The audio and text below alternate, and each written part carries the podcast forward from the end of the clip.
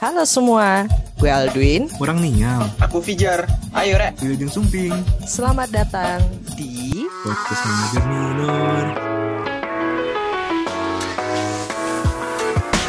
Yeay.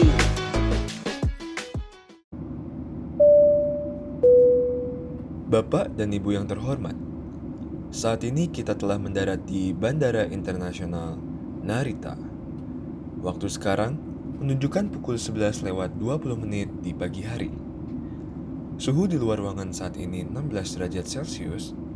Waktu di Tokyo adalah 2 jam lebih cepat daripada waktu di Jakarta. Demi kenyamanan Anda, duduklah sampai tanda mengenakan sabuk pengaman dimatikan. Kami harap perjalanan Anda menyenangkan dan terima kasih sudah terbang bersama podcast Major Minor.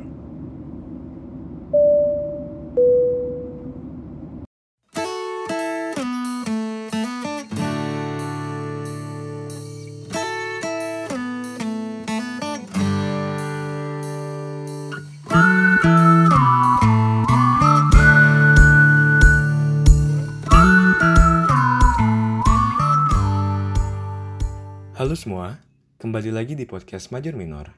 Kali ini bersama Nial di episode spesial Tunggal Tinggal Tanggal. Kali ini kita akan bahas aktivitas yang berhubungan banget sama opening tadi. Kira-kira teman-teman bisa nebak gak ya? Ya, bener banget teman-teman, traveling dan pariwisata.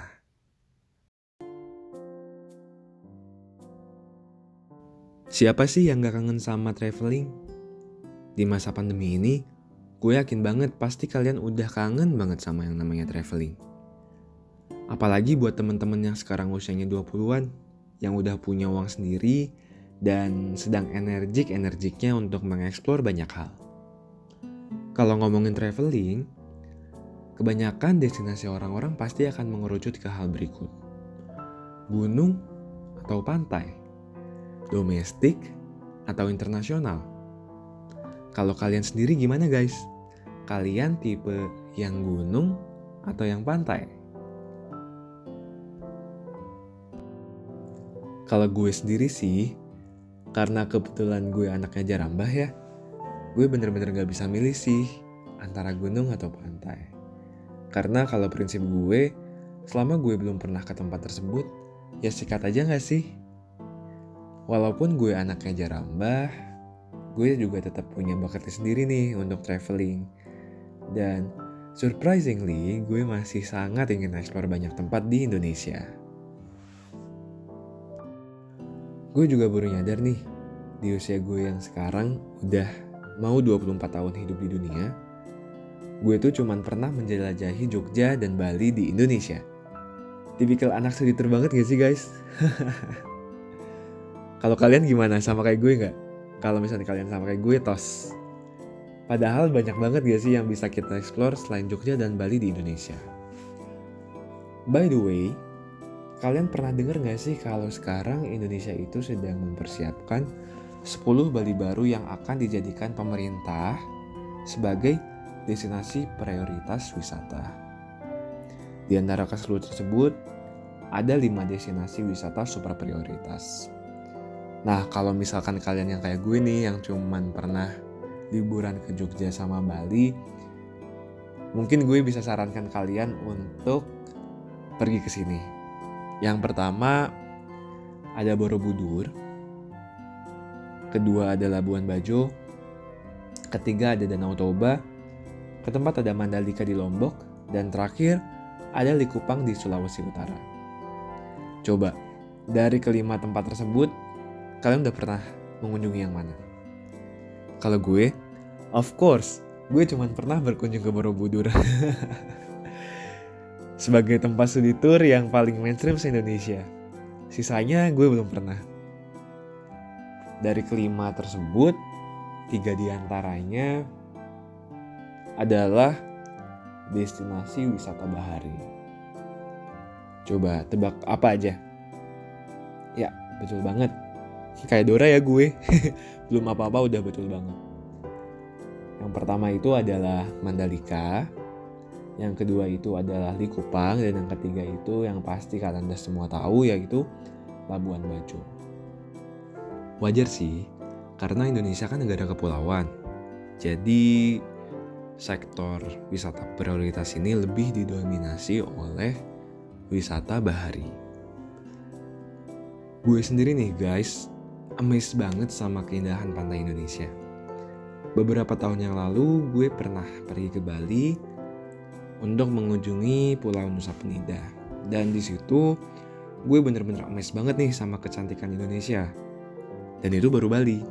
Apalagi pantai-pantai di timur Indonesia lainnya. Semenjak gue mengunjungi Nusa Penida, gue jadi ketagihan banget dan pengen explore lebih lagi pantai yang ada di Indonesia. Khususnya pantai di timur Indonesia. Menurut gue, sayang banget nih kalau kita tinggal di Indonesia, tapi kita nggak manfaatin privilege yang kita punya. Bule-bule aja mau jauh-jauh datang ke sini. Masa masa iya kita sendiri yang pribumi nggak menikmati keindahan yang kita miliki sendiri?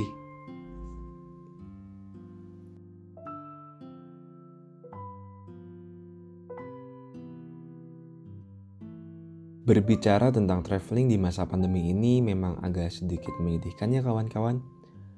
Sektor pariwisata yang menjadi unggulan Indonesia dalam mendukung ekonomi rakyatnya kini harus bertarung melawan corona. Tidak tahu kapan akan kembali normal seperti semula.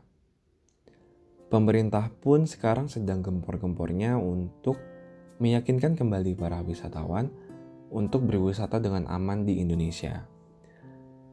Tapi yang menjadi pertanyaannya, apakah mau masyarakat Indonesia untuk kembali mencoba menghilangkan rasa ketakutan akan pandemi ini? Kalau kita lihat dari sisi yang berbeda, cukup serba salah. Karena di satu sisi kita harus mengurangi tingkat penyebaran virus corona, tapi di satu sisi ekonomi kita mulai terancam. Bahkan sudah banyak nih artikel-artikel atau indikator-indikator ekonomi negara kita yang menunjukkan bahwa jika kita tidak bisa bangkit, maka ekonomi kita akan terjadi resesi. Dan salah satu hal yang bisa meningkatkan perekonomian kita itu adalah sektor pariwisata sendiri. Memang hal ini bagai pedang bermata dua.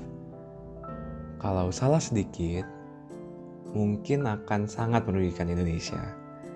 Tapi kalau kita lihat juga nih, banyak banget warga Indonesia yang benar-benar bergantung pada sektor pariwisata. Coba bayangin dari tiga bulan menjalani masa karantina pribadi, kalian bayangin gak ya gimana tuh nasib-nasibnya para pedagang yang standby di daerah wisata ataupun para pekerja yang harus kehilangan pekerjaan karena banyak tempat wisata yang bangkrut dan sebagainya. Mungkin pandemi ini memang menyebalkan ya kalau bisa dibilang dan kita berpikir sebagai manusia pasti menyebalkan. Liburan dibatalkan, silaturahmi dijauhkan, ada yang kehilangan pekerjaan, ada pula yang mendapatkan penundaan untuk mendapatkan pekerjaan. Nah, jika kamu adalah salah satu orang yang terkena dampak yang cukup signifikan, Melalui podcast ini aku mau ngasih semangat buat kamu. Senang kok, kamu gak sendirian. Aku yakin kita semua pasti bisa melewati ini semua. Jangan dibawa stres, nikmatin aja prosesnya. Aku kemarin sempat nemu tweet yang cukup bagus di Twitter, bunyinya gini. Saat kita akan dilahirkan ke bumi, Tuhan bertanya kepada kita, apakah kita sanggup untuk melewati ujian hidup selama di dunia. Jika kita sanggup, maka kita dilahirkan di dunia. Dan sekarang kita ada di sini. Berarti Tuhan percaya kepada kita bahwa kita bisa menghadapi ini bersama. Jadi, semangat ya. Mari kita berdoa bersama agar dunia bisa cepat pulih dan kembali seperti semula. Bahkan bisa menjadi lebih baik. Jangan lupa kita doakan para pemimpin kita agar senantiasa kuat dalam memikul tanggung jawabnya. Dan untuk kamu, tetap bertahan ya.